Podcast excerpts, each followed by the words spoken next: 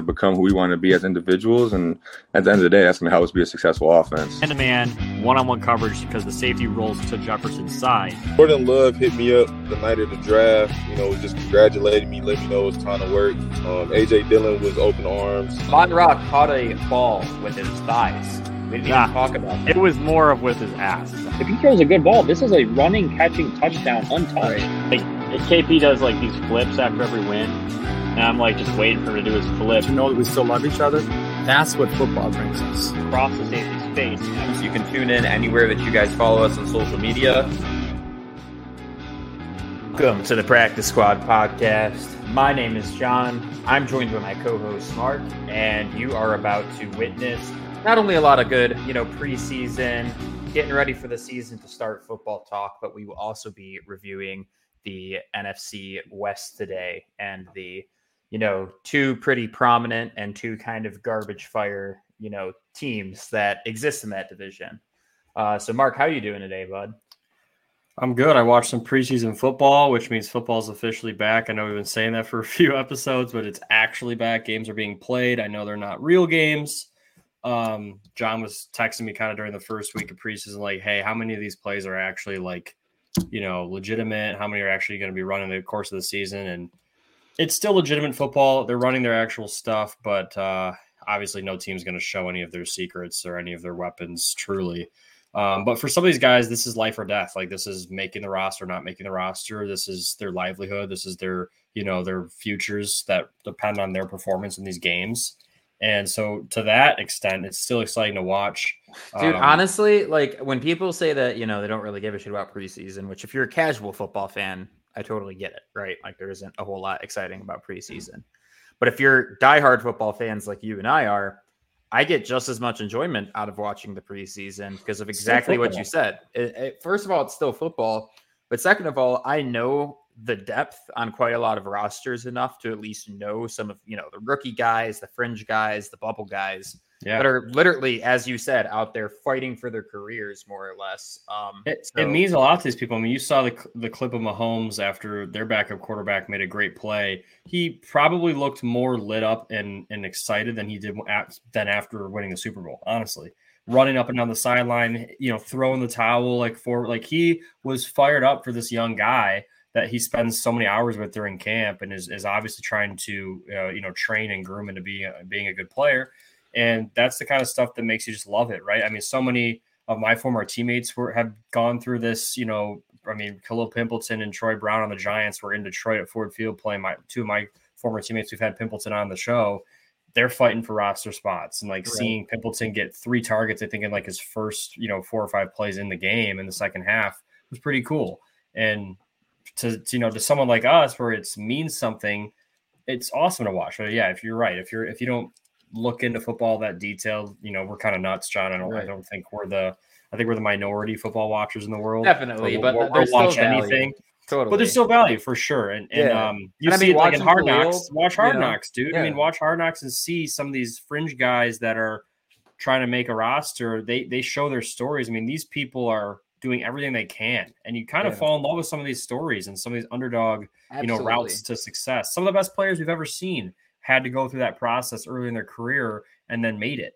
So yeah, I mean, like you said, like watching Kalil, and I thought he had a pretty good showing for the game. And then, you know, like Maurice Alexander uh, with that, yeah, that return. stud. I mean, it he was- his life with that one play. and and literally changed his life because not only was he a fringe guy, I mean, he never really got a fair shake at it with COVID and stuff like that. He he did not have an opportunity to play NFL football initially. Got to the? USFL. He was USFL. Yeah, I mean, yeah, but again, before that, he was that- he was a UPS driver.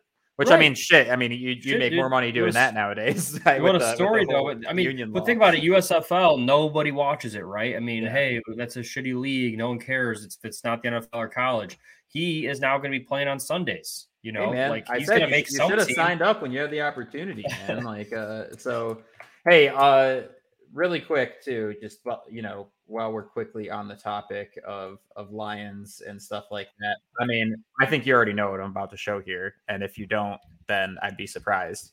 Who who had an outstanding game? Such an outstanding game, he probably solidified himself as a starter in two games for the Lions. You gonna say Branch? Brian Branch. Brian Branch had a very good opening showing. Jack Campbell didn't look bad. Listen, all the rookies looked like he looked really good. Jack Campbell looked good. I wouldn't say really good. He looked good. He looked solid. Yeah, Um, Jack, Jack Campbell Gibbs- looked good. He looked in comfortable. Gibbs limited looked good. in the limited sight that we saw Gibbs, he looked, you know, he's going to be solid. Um, Jamo struggled.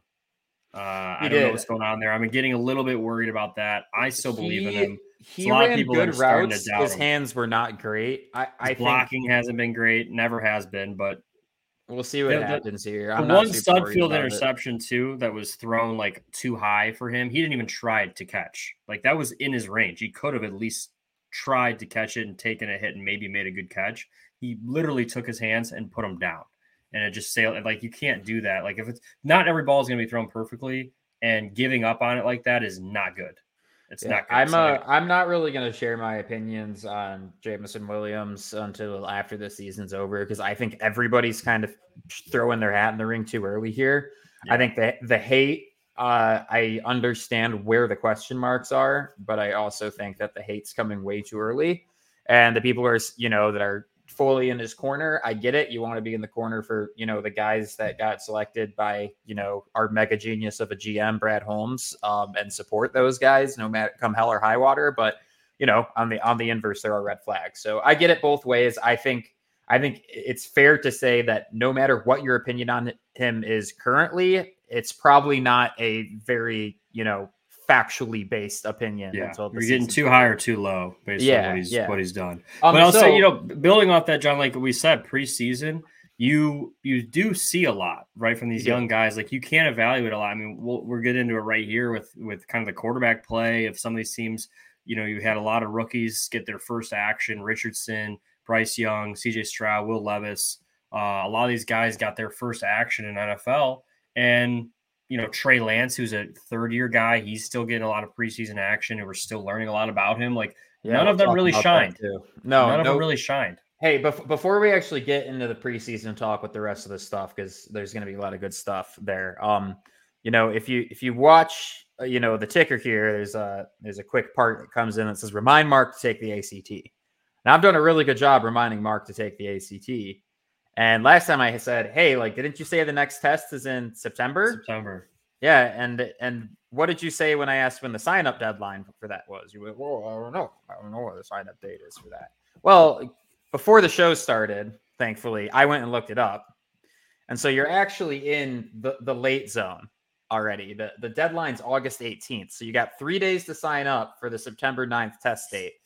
So I mean, where you at, Mark? Like you got three you- you're already paying the late fee. Yeah, see that August 18th, late registration deadline. So here, you need me to zoom in for you? Yeah, No, I I'll can make see no, it. No, no, I'll I'm make just- sure you got a good visual on it, just so that we can kind of see. You know, Yeah, it's uh yeah, It's coming up. yeah, it's coming coming up. Like you got like 48 hours to kind of get signed up. Here, I'll I'll send this link to you just to make sure that you got it. So you know, just make sure it's added into the chat so you don't forget, right? And I just want to make sure you don't forget about the, Yeah, the bet that you lost and the ACT you have to take because you lost that bet. Listen, Jon, I'm an honorable man. I'm gonna I'm gonna take this damn thing. I'm just hey, hey, as the ticker says, I just I'm here to remind you. I'm here to make sure that the reminders are happening. well, consider me reminded. Okay, good, good. Yeah, definitely. Um, because you know, like when I asked last week, you're like, I don't know when the deadline is. Well, it turns out it's coming up real quick. So Well, I knew it was coming sure- up. Yeah, I just want to make sure you're in the loop, you know. All right, so let's hop into these preseason games, and I just have kind of all these as a refresher. Um, and you know, I mean, I watched. It is preseason, so I'm not trying to say that I like got highlights of every single game, but I watched a good chunk of them. Um, I would say the one that stood out to me the most as far as rookie quarterback play is that I feel really, really bad for CJ Stroud. Um, not even because he played badly, because he did play badly. It's because, man, your first showing as an NFL, you know, rookie quarterback is against the Patriots defense. That sucks. like, because Belichick had his number, man. I, I, Had that's his number. exactly it. It doesn't matter the talent that's out there. That is a Bill Belichick defensive scheme that you're going against. And if you're a rookie quarterback, that is hell. Like I, I seriously can't imagine, even if CJ Stroud, you know, had eight weeks under his belt. If he ran into the Patriots defense, they were going to give him a really hard time. I mean, shit, they gave the Lions offense a super hard time. They shut them out last year, and the Lions offense was the top five in the league. Like that sucks. so, um, you know, not trying to to take any opinions on, on Stroud in the slightest here because of the fact that that was, you know, one of the worst situations you could probably get thrust into as you're welcome into the NFL moment. So that stunk. Um, another one that was rough was Panthers for different reasons. Uh, Bryce Young had no protection. I mean, that offensive line did not exist. The dude, that was against most of the Jets' second and third team pass rushers. Like it wasn't yeah. like it was, hey, here's our starters. We're gonna go get after them. It was mostly their second and third guys that were still getting home, putting pressure on him. He, I mean, he was getting hit a lot. Yeah, and that was the big question. Bringing in a small, undersized quarterback like that with the number one overall pick is can you protect a guy from because he's not physically going to be able to take many of those hits. Yeah, he's a tough kid, but that and uh, and look in his or I guess the Panthers' defense, the Jets have a very deep pass rush, so they like, do. It's not to say that they were going up against complete schmucks, and you got to be better than that though. Like, and if that's what the Panthers have to look forward to from an offensive line standpoint this season, they're not going to win very many games because they have a really good defense, but their offense needs to, you know, kind of be like middle of the pack if they actually want to do anything. Yeah. Um, Jon, can I give myself some credit here since we've started the episode slandering me about my last year's uh, being wrong about that Lions over under bet? Yeah, I mean, can I'm not slandering. I, can I renew my you. name? I'm well, reminding, yeah, reminding me, but it also slanders that uh, I was. It, it slanders wrongfully your, your deadline attention to detail. Just that too, sure but also I was wrong, grossly wrong on the Detroit Lions over under last year. You sure were. Wins.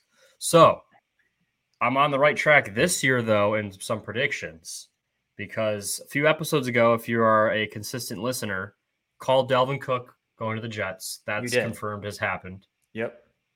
Um, and I also want to say that Richardson, not a good showing in his first game. Maybe too early to get a little bit high, um, but he was named the starter.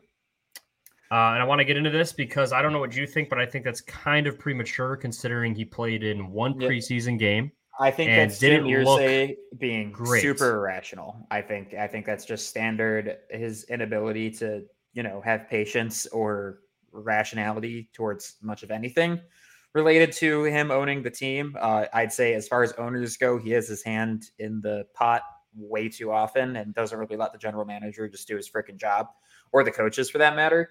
Um, and yeah, he, I mean, look, Richardson looked nervous and it, it showed. And um, the one interception was really, really bad. Like that's a, the scare. That's what scares me is his, his high is obviously high. Like he's a talented kid.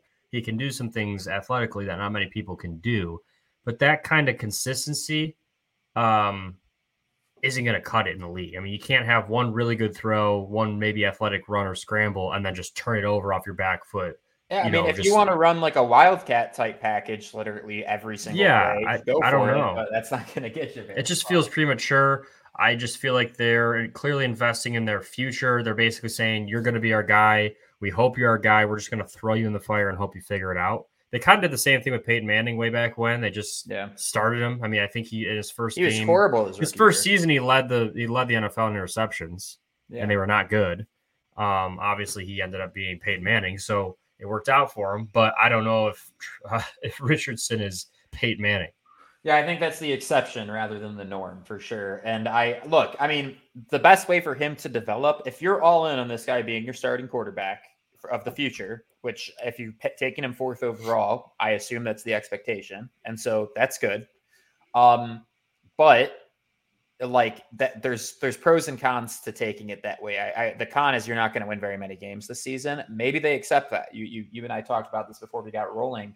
Like maybe they're just expecting, hey, it is more valuable to us as an organization that Richardson is thrusted into that position so yeah. that he can develop and learn as quickly as possible because that is the best way to develop and learn is to just be forced to play at that high of a level for an entire season um, but you're accepting then the fact that this season's going to probably be brutal and if that's what the colts are accepting then that's what the colts are accepting um, I, I I think And Gardner uh, Minshew, Gardner Minshew, like has shown in real NFL games that he's more than capable of competing and winning them. I mean, he came in and backed up when Jalen Hurts was hurt last year. Yep. Looked good for the Eagles. He looked good for the Jags when he started there. Like he has shown enough to definitely at least get past week one of preseason before he gets named the back. That's kind of what I'm like, thinking what are- is like, why don't you like let Richardson at least develop for the first, you know, three or four weeks of the regular season? Like, what's the loss in that, right? Like, I, don't, think he's I gonna. Yeah, I mean, and then like you said, use him in certain packages, kind of get his feet wet a little bit,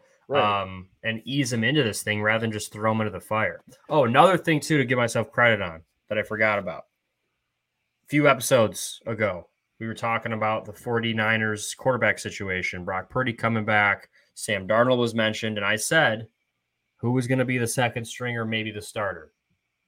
Sam Darnold, right? Yeah, Trey Lance tanking. He might be third string. He might be on the trade block. He might be. I don't know because he didn't look good his preseason Yeah. So, by the way, new, new introduction to the Practice Squad podcast. Uh, we do have an NFL Plus subscription, which means that we have access to all 22 film. You're welcome, everybody. We can now analyze all 22 film. Um, unfortunately, for preseason ball, uh, they don't have that, but we will have it for the regular season. Um, but yeah, I mean, look, this is the one play that I take away from Trey Lance is he somehow didn't throw an inter. This turned into a touchdown, but it was to no credit to Trey Lance, and the camera angle doesn't necessarily do the best job. What happens here is it bounces off of the uh, defensive back's hands, and then he makes a diving catch for it. So I'll back this up again. So you'll see here, rolls out, throws it pretty much straight to the D back, bounces off his hands there. 17 didn't catch it. Some tight end or something who dove for it and is the one that was that Kittle that caught it. no, No, I, I was about to say Dwelley. uh, Dwelley. So I one of the more fluky plays that I saw in this preseason. Um, but yeah, look if if you look at some of the other you know plays, and I don't have really any in specific, if I'm being honest here, but uh, they were not great. He did not look good. Um, and th- these are moments where the the film uh, tells the truth and stats will lie. Right on the stat sheet, that's a touchdown. Uh, Right. When you actually watch the film, that that should not That have is- been a that touchdown. should have That's been a, an that's a downgrade. Yeah, that's a downgrade. That's a, that's a bad grade uh, on that play for Trey Lance. And again, oh, we you know they believed in Trey Lance. They came up in the draft to get him. Um, they really thought this was going to be their guy. They got they thought they let Jimmy G walk because they thought they really believed in this guy. And thank God that they got Mr. Irrelevant Brock Purdy and they got they were right on that one because if they were wrong, the 49ers would be in a very different place and they would be really struggling at that quarterback situation, you know. And and listen, the quarter you only go as far as your quarterback can take you. I mean, they can have a great system like they have every year, a great defense like they have every year, a great coach, but you need a quarterback that can at least function in what you're asking this this offense to do. And Trey Lance just isn't getting it done. Uh, I know he's had limited opportunity, but this is year three for him, and Yeah.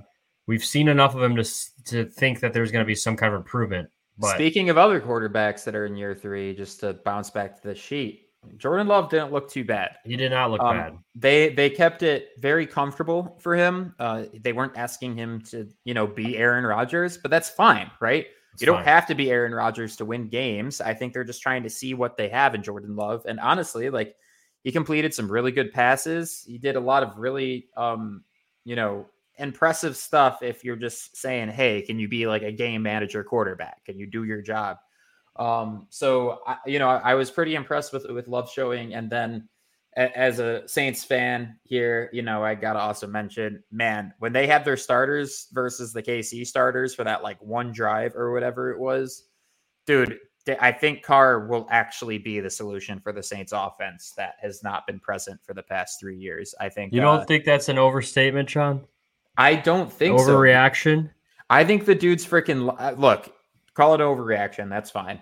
Um, I think that this opportunity for him has made him more locked in and dedicated to this game than he's been in years because he had to pull it all together just to get the the Raiders into an okay spot because of how horribly they were managed. And again, I'm not saying this with Saints fan bias. You can go and look at any episode prior to us trading to Carr. I said Carr is the rock for that team, while the ownership, the coaching, the management is like basically just snorting cocaine and drafting whoever, and they go up and killing people and doing stuff, and then you know Carr has literally no weapons to throw to.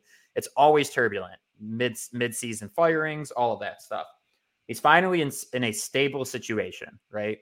Uh, they've had the same freaking GM for years same ownership not making irrational decisions. They always have, you know, good roster management, all of that stuff. I seriously think that's the situation that he needed. And now that he has it, I think he's going to be in decent shape. Saints offensive line is middle of the road. The receiving corps is above average. The running backs are, I would say, maybe average or slightly above average. And then you still have a top 10, top five defense in the league after seeing what the Panthers offensive line was able to do in protecting Bryce Young, I'm feeling pretty good about the Saints' chances to win their division. And yes, I will say that after two drives from I'm gonna say overreaction, but hey, you know, you believe in it, you're strong. We'll we'll we it's out there for everyone to know and hear that Jon strongly believes in the Saints and will he'll hey, be maybe, maybe that's our bet. Should we do another under over eight wins and then figure out a no, punishment almost as ridiculous as the I'm not as invested in the Saints as you are. So All right. Plus, um, that division is god awful. Very, very bad. Um, that's all the games that I caught personally. I, I was hearing some chatter about Justin Fields, like you know, everybody was going nuts over him, and then I saw like a bunch of idiot Bears fans and a bunch of idiot other fans basically I mean, arguing. Listen, they were short passes where the receivers made plays. Right. Like it's not again, you can't get too high or too low on preseason. Trevor Lawrence looked good. Um, and the Jags offense looked good even when they got into their backups. Um, I mean, again, it's it's oh, preseason. Oh, Steelers looked good. Steelers yeah. looked good.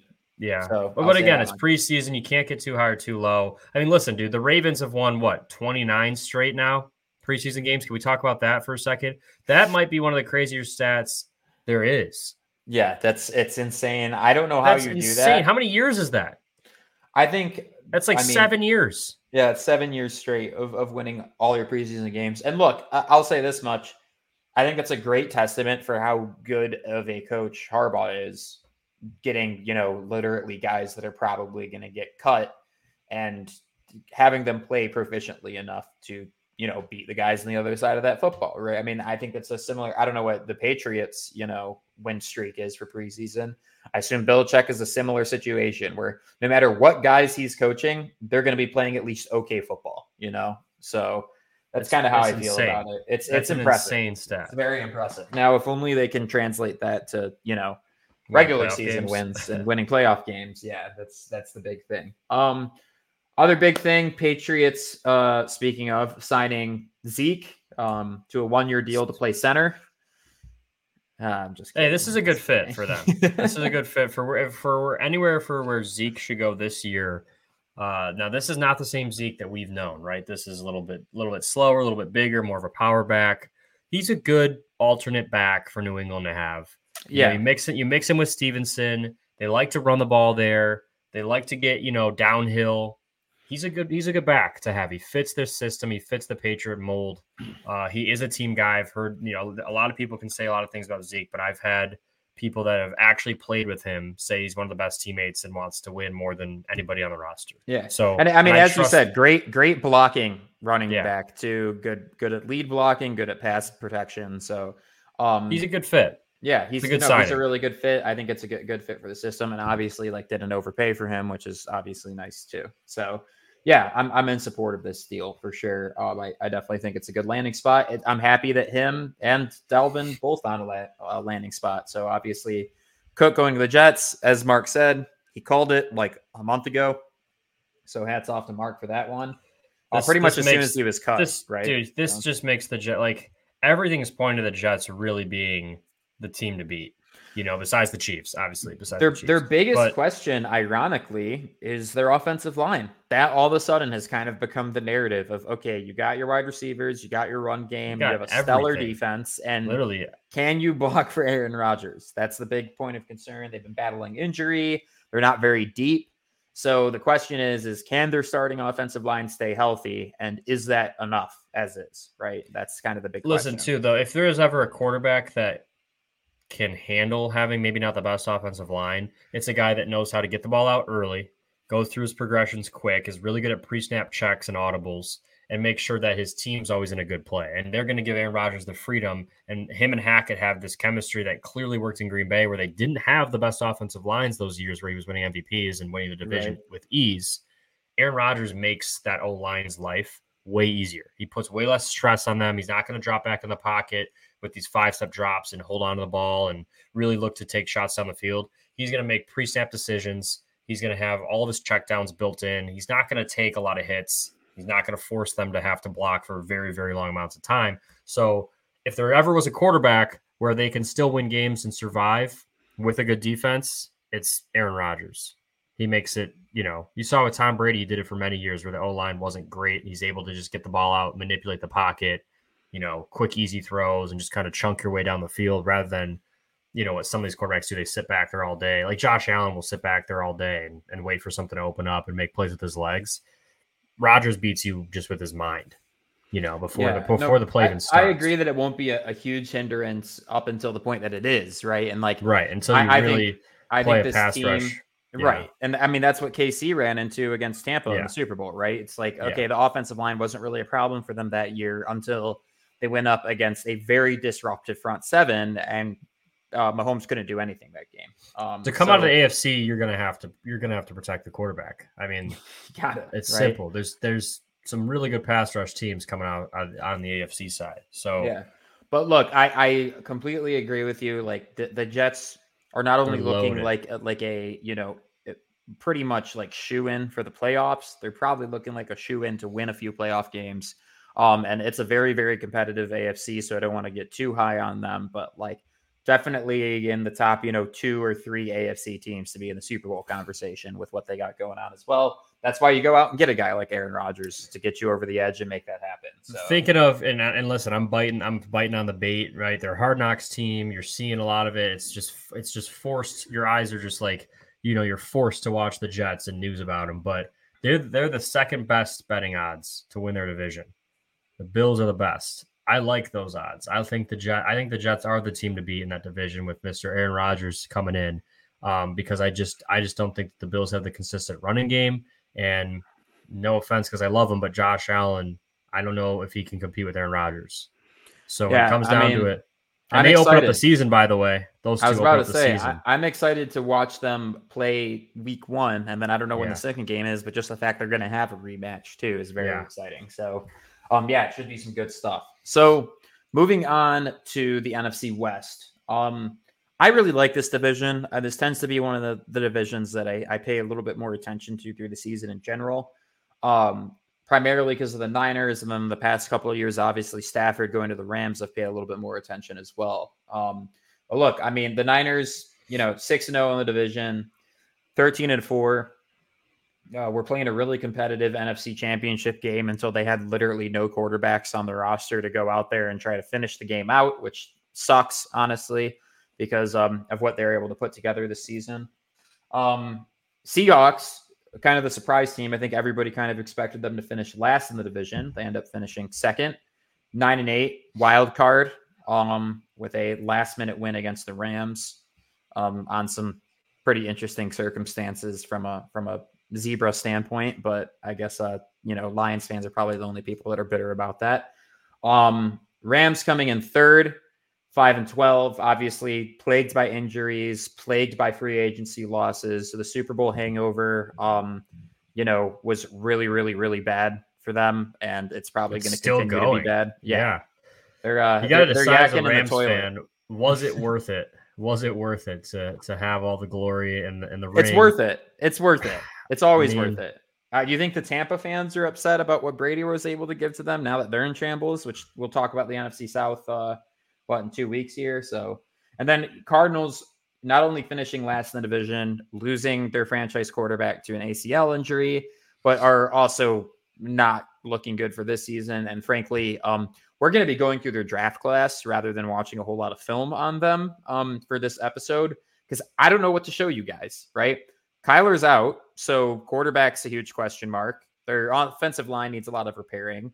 Their defensive line is going to look entirely different. Um, I mean, Hopkins lost lost D Hop. They lost a lot of their primary. Green retired, right? So receiving corps looks so like as far as using last year as a proxy for some things that they're going to be doing well or have we have questions about going into this year, we have no landmarks whatsoever. We have we have no roadmap. We're going in blind. I think they're not going to be. Oh yeah, by the way, different coach and GM too, right? So not even the system's the same. Um, so It's- we'll get to them last. And if you're a Cardinals fan, I'm sorry, we don't have a whole lot to talk about. Um, so don't get your hopes up. Starting, however, with the Rams. Look, Mark, uh, what is this? Matt Stafford interception. The fact that his 130, odds so- are the, he has minus odds to throw a pick, Jon. It's So- not great. I was gonna get into this to start. I was like, all right, so obviously Mark picks out a lot of the highlights and, and film that we do for these videos. And I knew the minute that I turned on the Rams that one of the very first things that Mark was gonna shove in our face was Matt Stafford's interception problem. He led the league in picks, man. He led the league in picks. He was on track to do it again until he got hurt. Like that's a problem. That's a huge problem on a team that doesn't have the same like overall weapons and defense that they had when they made that Super Bowl run. Yeah, Because and you if it's you following uh, uh, Brady's track, um, this is probably likely to be his last season. Uh, his wife is calling for it, and he tends to listen to her, you know, um, her opinions pretty closely. Um, I think that he's he's beat up, he's old, um, unfortunately. And while we appreciate the time he gave us in Detroit, he after that Super Bowl win does not look like his former self. And I think this last year is probably going to be, or this year is probably going to be his last. Um, and yeah, interceptions were a problem last year. Uh, the problem- offensive they were a line, problem the Super Bowl year. yeah, and the Right. offensive line um is not doing him any favors either. So that's another thing to consider. Um it's it's going to be rough for the Rams offense honestly. I would expect a whole lot of, you know, Matthew Stafford to Cooper Kupp and then when that doesn't work, I don't know what the hell else you're going to do for the rest of your offense for the, for the most part. Um that's kind of what it t- was turning into last season already and then both got injured and then they didn't really have a whole lot going for them the rest of the season. Um except you know Baker Mayfield coming in there and you know flirting that perfect line where uh we got screwed over having like you know a top three pick because Baker Mayfield Yeah. wanted to win Baker some had to go clutch time. But on the flip side, couldn't win enough games where the Lions actually make the playoffs because Yeah. they couldn't beat Seattle last minute. So thanks a lot, Baker Mayfield. Really appreciate you. Um, but yeah, pretty pretty rough there. Obviously, definitely a problem last season for him. Um, Now I don't only what is this- show what the ne- this I don't only show one? the negatives. This is his this is his no look pass in the Super Bowl. One of the I'll say one of the best passes considering the circumstances on a game winning Super Bowl drive of all time. There's no Yeah, look it's passes that we see Rodgers do, that we see Mahomes do, that we've seen Stafford do a million times. That's like, oh, that was awesome. And it's on Sports Center and they talk about it and they show highlights of it. To do it with the game on the line, driving to try to win the Super Bowl with those stakes. This is the kind of crazy shit that is the same reason I hate Matthew Stafford and talk about him not being elite because the fact that he was willing to do this in this moment of the game, it's so risky, it's not even funny. but the fact that it works makes him look like he's got balls of steel. He also So- uh, popularized, you know, the sidearms that that Mahomes does all He the did, time. he did. But um, you know, back then he was getting MF'd all the time for taking the risks on those sidearms. As he should, because he does it. There's times where it's necessary, and there's guys that can do it at a high clip consistently. He wasn't one of those guys for a lot of his career. He was kind of doing it just to do it. But I'm telling you, to give him to give him his flowers while he's still playing, this was one of the best throws I've ever seen. Yeah, and I mean, watching this moment live was just incredible. Um, I mean, seriously, as Mark said, like one of the more iconic uh, passes in all of Super Bowl history. I think a lot of people will remember this play for a very long time. And when I think of Matthew Stafford, I think of no look passes and some crazy ass sidearms and him hauling it to Calvin Johnson in triple coverage. I don't think of the the high interception rate. Um, I get I get Mark's opinions. I I understand, but you know, I, I have trouble hating on the dude that I watched for a decade play for the Lions. Um, because he did give us everything he had. And you know, another thing that we would show um if we had the time for it, but it's it's so dated it doesn't even matter, is you know, the times that Matt Stafford has won games playing through injury. You know, that Browns game was was pretty legendary. I've seen him come back, you know, minus three touchdowns against the Saints uh in Ford Field. Um, what was that like six, seven years ago? It was a long time ago now, but that was that was a legendary. He's had some crazy games. He's had Super some, crazy He's had some bad moments. He's his an up fourth and down quarter guy. comeback ability is crazy. Um, but that means that he had to not play so great for the three quarters before that. So that's always the knock on Matthew Stafford, man. His highs are really high and his lows are pretty low. Um, and you know, he's always had a receiving weapon. Um, and for a long time it was Calvin Johnson. Past few years it's been triple crown crown winner Cooper Kupp. Uh, he's getting a little long in the tooth as well, but um, one thing he will always be elite at is his route running. I mean, he just burned the shit out of that He corner. dude. he's I don't care what anyone says. He's like just the purest receiver in the league in terms of the actual technician of the position, consistent hands. He block. There's not a weakness in Cooper Kupp's game, and there's only a few receivers you can say that about. And I think that he does so many things so damn well. He's the best at a lot of things at the receiver position in the NFL, and it's that just that play here is is incredible. I mean, that corner you was see the- do you see the head fake? man. Well, do you Yeah. see the, the, the the deception of his with his shoulders and his head? That's what Yep. sells it, and um, he, he just does this stuff so consistently. It actually is sick. Um, he's a problem, and there's a reason that he gets targeted at such a high share. There's a reason that Stafford's looking his way all the time. There's a reason that when Stafford's been asked in the past in interviews, him or Calvin Johnson, that he doesn't have a clear answer. And we're talking about Megatron here. We're talking about a first ballot Hall of Famer, one of the best we've ever seen. And when they say, "Hey, him or Kupp," he's like, the both. He can't give a clear answer because that's how good Cooper Kupp's been for him in this short time that they've been together. And it's nothing against Calvin Johnson. No, it's It's it's, everything the for Cooper Kupp. Yeah, the compliment. And this guy doesn't get totally enough credit, man. He doesn't get enough credit. Again, last year before his injury, he was the number one player in fantasy football. He was on track to win the triple crown with with by even a larger margin than he won at the first year, the year before. And the Rams weren't as good as a team, and he was doing this. I mean, they didn't even like Robert Woods was hurt. They they they were not as good weapon wise, and he was still on track to do that. So I don't want to hear any slander about Cooper Kupp. One thing the Rams have is this dude, and that ain't going anywhere. Yeah. So if he stays healthy, he's an absolute problem for anyone they play against. One hundred percent. Um, and with as shitty as the Rams' offensive line is, I think that uh, they still, you know, are gonna be competitive because they got Stafford, they got Kupp, and they got McVay scheming, and he'll Yeah. figure it out to at least exactly. You know, And- one thing I'll one thing I'll So- point out, Jon, before we move into the 49ers here is Yep. if you're worried, if you're a fantasy player and you're worried about, hey, Cooper Kupp's the only guy on this team, like they're just going to double him, he's going to be hard for him to get open. McVay does a great job of moving him around, motioning him, and having him line up at a different spot every every single play. So it's really hard to double somebody that's moving like that because you don't know where he's going to be on any given snap, and you don't know if he's going to motion, and if you don't, you don't know if he's got double moves or option routes. Um, because Cooper Kupp reads defenses just as well as the quarterback does, so he's going to find soft spots in zone. He's going to know what he has to run on certain option routes to get open. He's going to know how he has to stem and attack different uh, defensive backs. So, because of how smart he is and because of how smart McVay is, I wouldn't worry too much about stuff like that. Yeah, I mean, um, I personally, and you can go look at our fantasy episode if you you know want more information on kind of Mark and I's opinions. I personally wouldn't see him as like a first round wide receiver because of just there are risks. There's risk of him being the only weapon.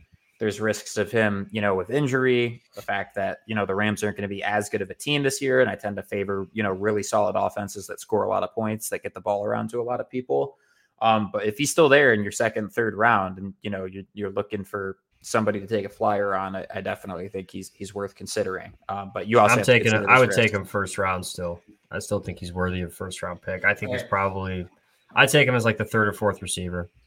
Mark and I are in disagreement there, but that's all good.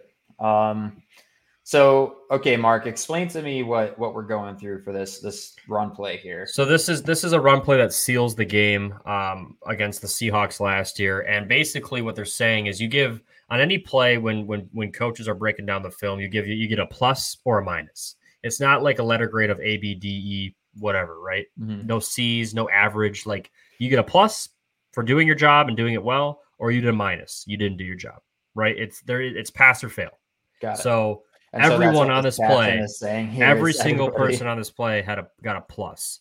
And if you play in super slow mo, Jon, you can watch. We'll watch it a couple times too, just to see The blocking scheme is awesome. The play, play call is awesome. One, but watch watch just the front side, which they're going to run to the left here. Kyle Juszczyk has this um, Quandre Diggs here, isolation block. They block down. It's a down zone scheme. Wash everything down, and then watch what they watch what Trent Williams is able to do to get to the second level and create. You see what 60 does? He comes off a block, gets to the next level. Trent Williams gets to the next level. And now it's just running back one on one with a safety in the hole. And even he does his job making one guy miss. If you're running back in the league with this much space, you're expected to be able to make a guy miss. And uh, he does.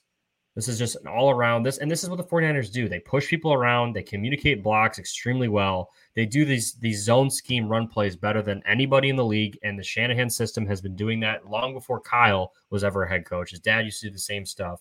Uh, Kyle Juszczyk's one of the best fullbacks in the league at blocking. Kittle's one of the best blocking tight ends. They have the best tackle in football. They're just this is what they do. And if you allow them to do it, they're going to run the ball down your throat all game long. And this seals the game for them. This first down right here was to clinch the game. Seattle had to get a stop to have a chance and clearly couldn't get off the field. But even and, backside, uh, they they wall it off. I mean, it's just it's pretty rare, honestly, uh, when you watch a play where all eleven dudes win their ma- win their, their job. Right. Yeah, it's really um, really rare. And what this opens up, um, which I'm sure we'll have some discussion about, is the the play action game. Right? Is that their run game is so deadly and something that you have to respect so much. Not only with their blocking, because their blocking is incredible. They have arguably the best blocking tight end in the league. Um, their their running backs are not afraid to block, and their offensive line is really, really, really good. Then you guys, you have guys like Deebo and Christian McCaffrey and Aiyuk. Um, and what's special about Deebo and Christian McCaffrey is they can disguise themselves as running back or receivers, and it it gives Shanahan so many options to give just such a crazy variety of looks, crazy variety of different motions that you can use with any of these guys, and it makes it very difficult to prepare for his defense, and it makes it very difficult to figure out if you need to respect the run game or respect the pass game on any given play because you don't even know which guys are technically receivers or running backs in any given play. Oh, and they can all block really well too. So it gives it gives Shanahan crazy. this it, it gives Shanahan this unique ability, the way that you can use Kyle Juszczyk, Deebo, McCaffrey, and Kittle and not to mention their third and fourth string running backs like Elijah Mitchell, like th- those guys are good. So you have all of these different guys that you can manipulate where they line up in motion, how you get them the ball. Obviously, scheme wise on a play, it can mess with the defense. But not only that, before the play even starts, personnel wise, you can screw with teams. He can he can make it look like it's going to be a heavy run set because you got you got Juszczyk in, Kittle in, another tight end, all you know, McCaffrey. Let's say you took Deebo out and you're like, oh, they're gonna this is gonna be a heavy run play. And all of a sudden they line up and it's a wide spread out formation. You're like, what? And you subbed in your run defense, you subbed in an extra D lineman, or and you took out your right. you know your dime package and you put in another linebacker, another down safety to tackle, and you're like, oh shit, they're gonna throw here. And now you're not, and you can't sub again once you've made that sub. Right. Um, so they can really toy with defenses before the play even begins, before there's ever even a motion. Then when you start talking about motion and moving these guys around on top of it, it's it's electrifying. And Kyle Shanahan, one of the best coaches in the league at using what he has personnel wise to just torch you. I, and I put in like highlight reel plays like Deebo Samuel. There's only a few guys in the league that can do this. And I remember sending this to Jon. I was watching this game live. He he really is a grown man that looks like he's going back and playing, you know, JV football.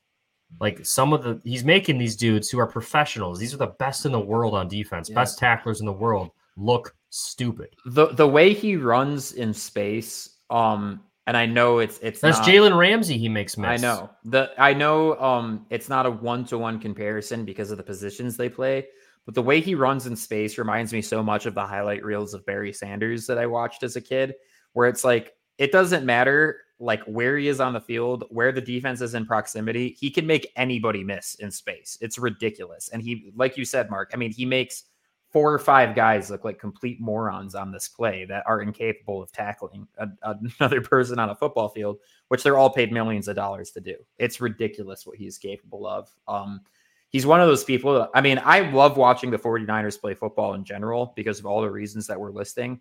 but Deebo's just special, and he's uh he's incredibly fun to watch. I know he had a little bit more of a quiet year last season, but you know if he's back to the form that he was the season prior, I mean, look, look at the hustle by Aiyuk. You see the last pancake block too.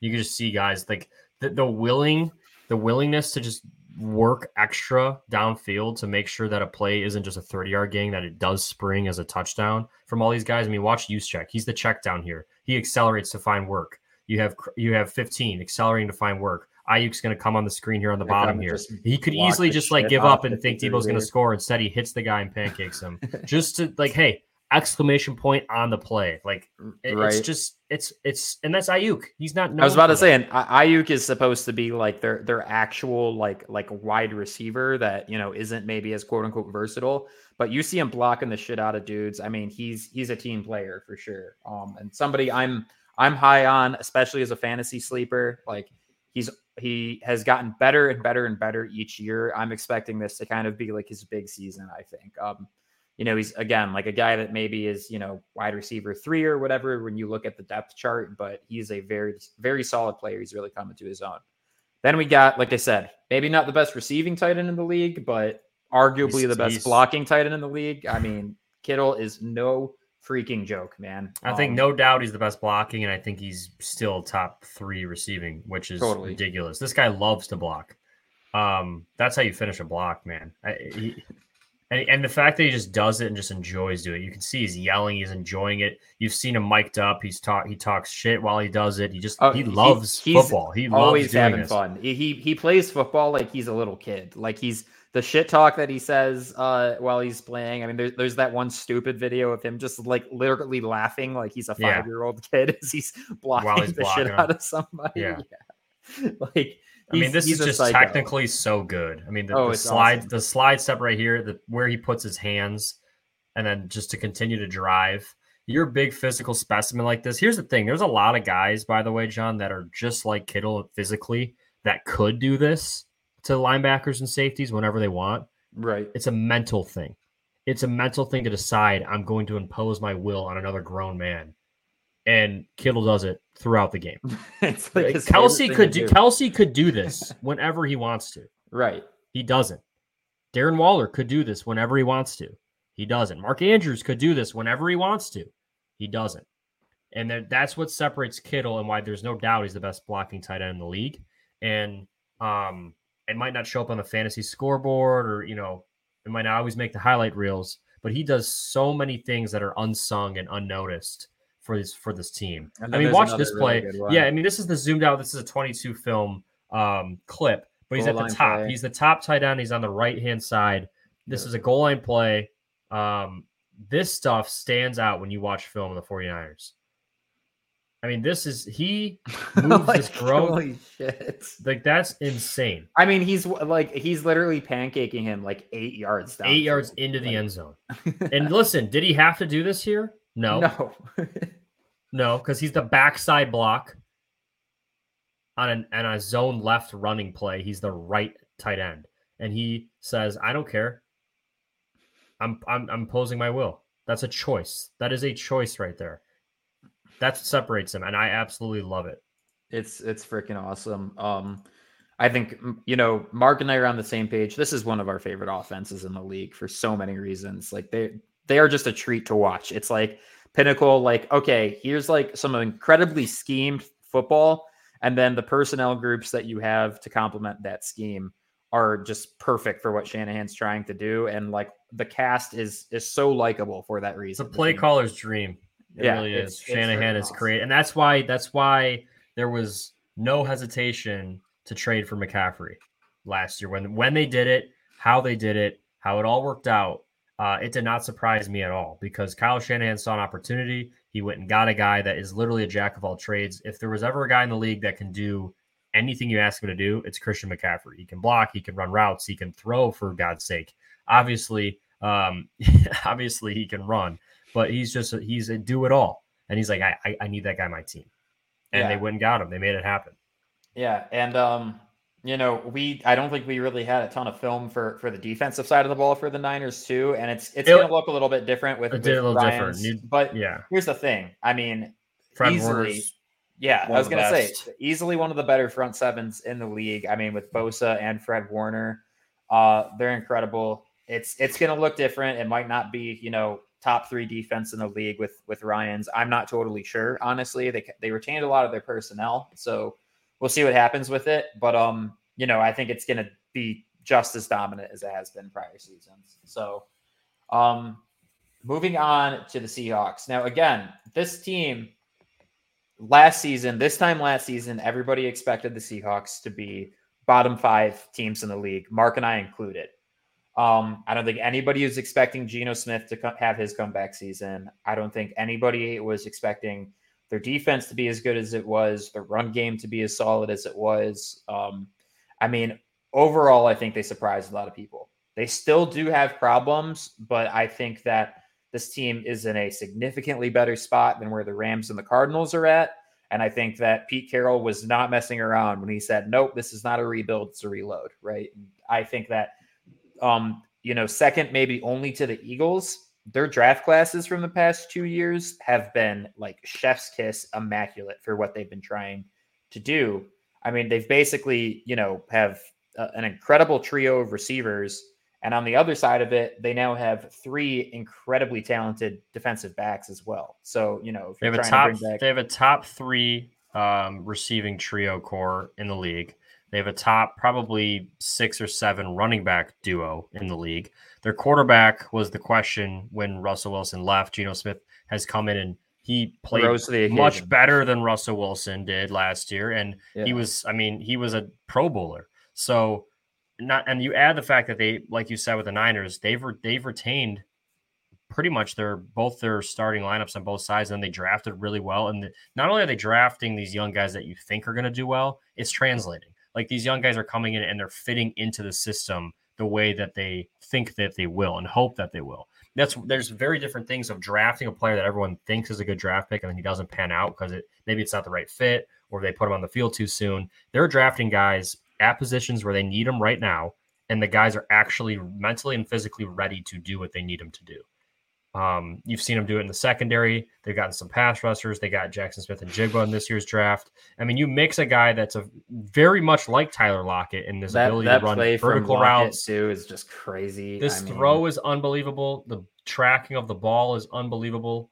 Um, it's you. You have to understand that this is going to be an any down thing. This play action shot play to guys like Lockett and Metcalf. But I mean, and this is a bold ass well. play against this defensive this I know. defensive backcourt. He throws into tr- he throws into three. It's triple covered, man. Right. Like, and again, like that's nothing to sneeze at against the Saints either. Like, you know, again, one of the better, like, you know, DB corps in the league. And I mean, it's crazy what, the, what they accomplish here. And now you're adding in JSN to that mix, which is impressive. And then again, like their defensive back corps is, is Diggs. Um, they, they just picked up Witherspoon and Woolen, Woolen probably was the second best. DB in the in Yeah. out of the rookie class out of everybody. he gets he gets forgotten about because of how good Sauce was, but I think Woolen might end up being better than Sauce over the course of a, of the of their career. Like I really think that he's just as good, if not going to be better. So you have really good things going on in Seattle. I I really like this team. I like them as a sleeper to win this division. I like Geno as a sleeper to win the MVP, and I like them as a sleeper to make a run in the NFC. I mean, a lot of people talk about the Lions being that new team. Obviously, the 49ers and Eagles are going to be there in the picture in the NFC. right. Um, but this and the Lions are my two new teams of hey, welcome to the show, welcome to the club. We're going to compete. And if Yeah. there is a new team, def- you know, trying to compete for an NFC title this year, do not be surprised if you see the Seattle Seahawks in that situation. Yeah, I, it's it's definitely it's crazy how quickly they're able to kind of bounce back. They do have two weaknesses at this point that I, I do want to make note of because I think it will matter down the stretch for them. Interior offensive line, interior defensive line. Those were two glaring problems that everybody was expecting them to address in the draft. They didn't really. Um, I still think the guys that they picked up are good fits for them. I think that they were great draft picks, but those are two things that were, you know, they've kind of kicked the can down the road on. Again, you know, every team has weaknesses, but uh, I just would be remiss not to Jon, point it out. You So, always, you always, it's like you're always one step ahead of me and say exactly like if you go back to this play, I wanted to show he as he talks about yes, the offensive line is weak, but if you pause it and you put it in Interior slow line. motion, watch the offensive line now, watch what they do. both tight ends here, 87 and 89, are in the pass pro. This is a full and and and they do a full slide left protection where 87 comes across to help block on the right and 89 stays as well. That's like a max protection, right? Because they know they're taking a shot down the field. They don't want to have any pressure on Geno Smith. I anticipate them doing more of stuff like this so that they can help out that offensive line that's struggling. You see teams that are struggling do that and they run routes with only three receivers instead of four or five, and they keep a couple extra guys in to protect. And if you have guys like Lockett, DK, and JSN, you don't need five receivers in the play because one of those guys is probably going to create enough separation to be open. And Geno Right. throws the ball really well down the field. He's one of the best vertical passers in the NFL right now. He did this stuff in college. He's done this stuff for a long time. Like this is this is in his skill set. Making throws like this is not new to him. So I'm excited to see what they do. Um, found a good fit. Oh, also another knock that I have on them. Um, you know, just while we're talking uniform game, why does the numbers on these jerseys look like the? And I've mentioned this in prior podcasts, but like it still bothers me. It looks like the background of like a, a PNG, like a backgroundless picture, or does like the checkerboard print. Yeah. Why do they do that? It looks bad. Just straight. There's too much going on with their jerseys, with the neon and the again, like Mark and I say, like this is like eighth grader fashion sense, basically. I just I really struggle with their home jerseys. I think they need to get updated really badly. I just have to throw that in there. I'm sorry. I just don't like when they do the all neon uniforms. I, Yeah, those I are can horrible handle a little bit of neon as like an as an accent, you know, as this is ugly. This is bad. I don't I don't even know what it's trying to be. Maybe there's something with Seattle and like whatever that it's paying homage to. I'm not sure. I just think the uniforms need to get up, updated very badly. And look, hey, you look good, you play good. I don't think this looks good. Just you know, want to point it out before we move on to to other stuff here. So that's all I'm trying to say. oh, Um, here's JSN too. This yeah. just show the clip. This is just an option route. You talk about like, you know, we talked about Coop, uh, Cooper Kupp running these option routes, but watch JSN um, sits right in the zone. He knows it's zone, recognizes it, and then to be able to make someone Holy look shit. that stupid and then turn on the Jets and score. I, I've done a full breakdown on JSN on on TikTok and on YouTube Shorts, going over some of his best plays at Ohio State, showing why it's going to translate to the NFL. I think this guy's the best receiver in the draft. I don't think it was close, um, and I think he's in a perfect situation where he doesn't have to do everything. He's going to be their third option, and I think very well by the end of the year he could be their second or first option. That's how good he is. Um, I'm incredibly excited to see these three guys work with Geno Smith. Yeah, I mean, that's the thing is he has, uh, you know, Smith for his faults. I think he's in a perfect system because he has no shortage of weapons to to check down to. Um, their run game looked really good last year, as Mark said. That you know they have a very good running back duo to work with. Like it's going to be dangerous for sure. Um, and yeah, so moving on to the Cardinals, which, like I said, we don't really have any film for them. We just basically have what's their draft class look like, and I think I actually like this because one, they traded away a decent amount of capital for next season, which I think is a great idea when you're bringing in, you know, new management, new coaching staff.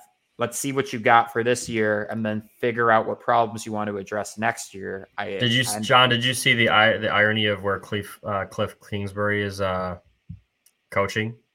No, Where is he coaching? He took a coaching he's, job. He's, he's doing a, he's yeah he's a specialist coach with uh, USC, so he's going to be working with Caleb Williams.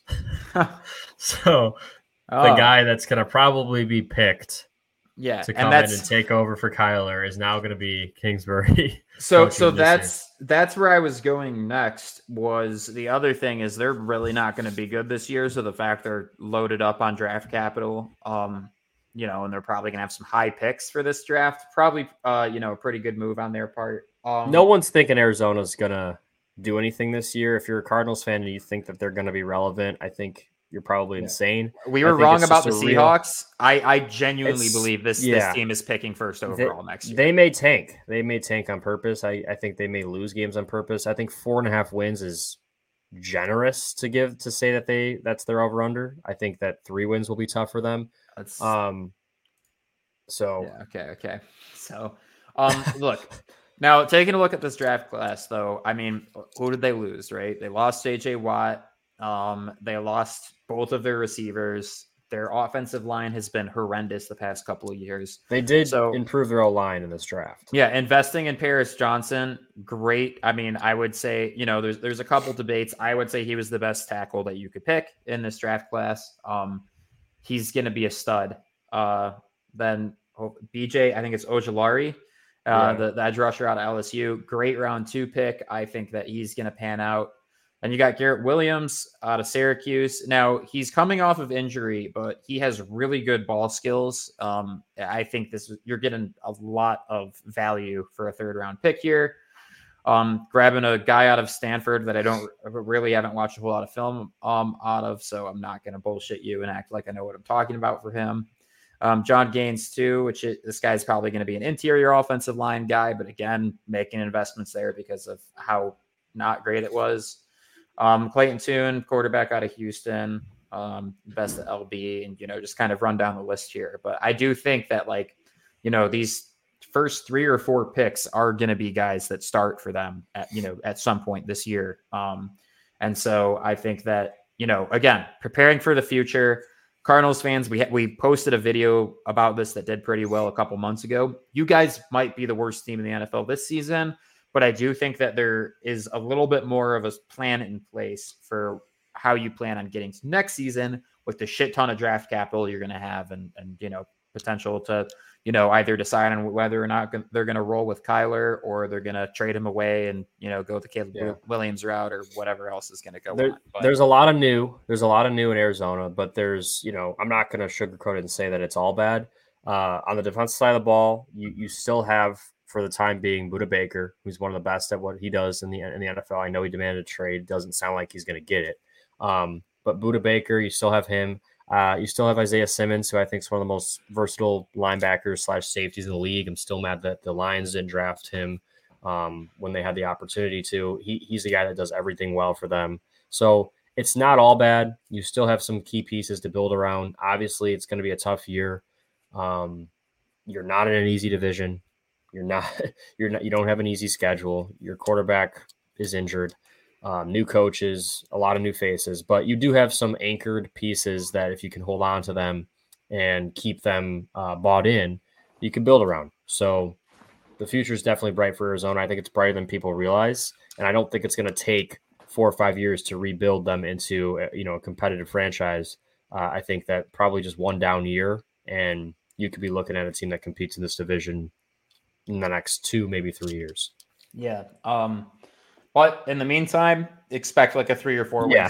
I mean, Sean's up, like, Sean's like, oh, that sounds good, but like, hey, your guys are gonna suck. this year's going to be brutal. And hey, sometimes you need a brutal year to build something great. Um, you know, uh, I have friends that that built successful businesses that sucked the first year. Mark and I basically talked to ourselves for the first year of doing this. Oh, we started to catch catch steam. You know, I guess end of the the regular season or so. But point is, is that uh, good things might be coming later, but they're not coming this season. And if you haven't figured out what I'm going to say about this over under for the Cardinals, I am taking under. I think they're going to be like a three win team Yeah, if they're lucky. under on the Cardinals. I'm gonna go uh, under on the Rams. I'm gonna go over on the Seahawks, and I'm gonna go over on the Niners. Rams, I think I'm going to go over. I think they're going to be like a seven win team, so just barely. Um, I'm with you on Seahawks and Niners. I think both these teams are going to go over. Um, you know, I think Brock Purdy definitely has, you know, how far can he take this team? Um, but Shanahan seems all bought in on it. Uh, I think Shanahan's ability to pivot from the original plan, that that original plan being Trey Lance, is impressive. And, you know, I still think this team is going to be an 11, 12, 13 win team this season and, you know, compete to to go to the Super Bowl on the NFC side of things. Like I do legitimately think that that is in the 49ers future for the third season in a row is to be competing for, you know, the NFC championship. So I think Seattle. I think Seattle wins the division. Interesting. I do. What what do you think their win total is then? Do you think this is like gross? I think they win ten or eleven games. Okay, got you. I think I that's think- fair. Yeah, I think they. I think they probably split the series with the Niners. I think they get them once, um, and I, I just think that they come out on top of this division. Yeah. So looking ahead to next week of preseason, right? We're going to see a little bit more starters, a little bit more fringe guys playing. Anything that you're kind of excited about going into uh, this next week here? Um, no, obviously with the preseason being three three weeks instead of four weeks now, that um, shortening that the opportunity for these guys, these fringe guys, is less. Um, so you have less overall chances to make a name for yourself in, in camp and in these preseason moments. And uh, I just look forward to seeing guys compete and continuing to watch the quarterback development, see if any of these guys figure it out a little bit more after they get those first game jitters out of the way. Um, and, and, I'm also just really interested in see, you know, Hard Knocks comes out tonight. Uh, I'm curious to see if they cover any of the Dalvin Cook news, how the, how the team reacts to that, um, and just more of the rest of the guys. Right, Aaron Rodgers was all episode one. I mean, we didn't get a chance to really talk about it because we we filmed last week, the night before, or the night of it coming out, so we hadn't seen it yet. But episode one was the Aaron Rodgers show. Uh, I hope that it, we get some more stuff on Sauce, some more stuff on maybe some of the defensive players. Uh, hope our guy Conklin gets a little bit of airtime. Um, some more stuff maybe in the coaches meetings and stuff like that. Like like Hard Knocks is supposed to be. Like we want to see inside of what's happening with with everything, not just their you know their new franchise right. superstar. Those, those fringe yeah. guys that they focus on really is what makes Hard Knocks an entertaining show. So yeah, I completely agree. Um, yeah, everybody, thanks for tuning in. And you know, we got um, AFC South next week. Week after that, we obviously have NFC South, and then that's it. That's all eight divisions, and we will be going into, um, you know, the actual season following that, opening it up oh. with, with, our Detroit Lions playing the Kansas City Chiefs. So, so it's going to be a pretty. It's right around the corner. It's right around the corner, man. College yeah. football is coming back as well. Um, we have our first high school game a week from Friday. I mean, this shit's here, man. It is here. Yeah, how's the, how's the team looking so far? And who, and who do you guys open the season with? It's not Saint you know, Orchard Lake St. Mary's. Okay. Um, and we we open up at their place. Um, we we look okay. We're we're getting there. We're just finished up. The last day of camp was today, so we're getting there. It's a work in progress. Good stuff. Um, well, hey, everybody, thanks for checking us out. We are looking forward to seeing you guys next week to cover the AFC South. Hope you guys enjoy the preseason games and looking forward to catching up next week. Peace. See you guys.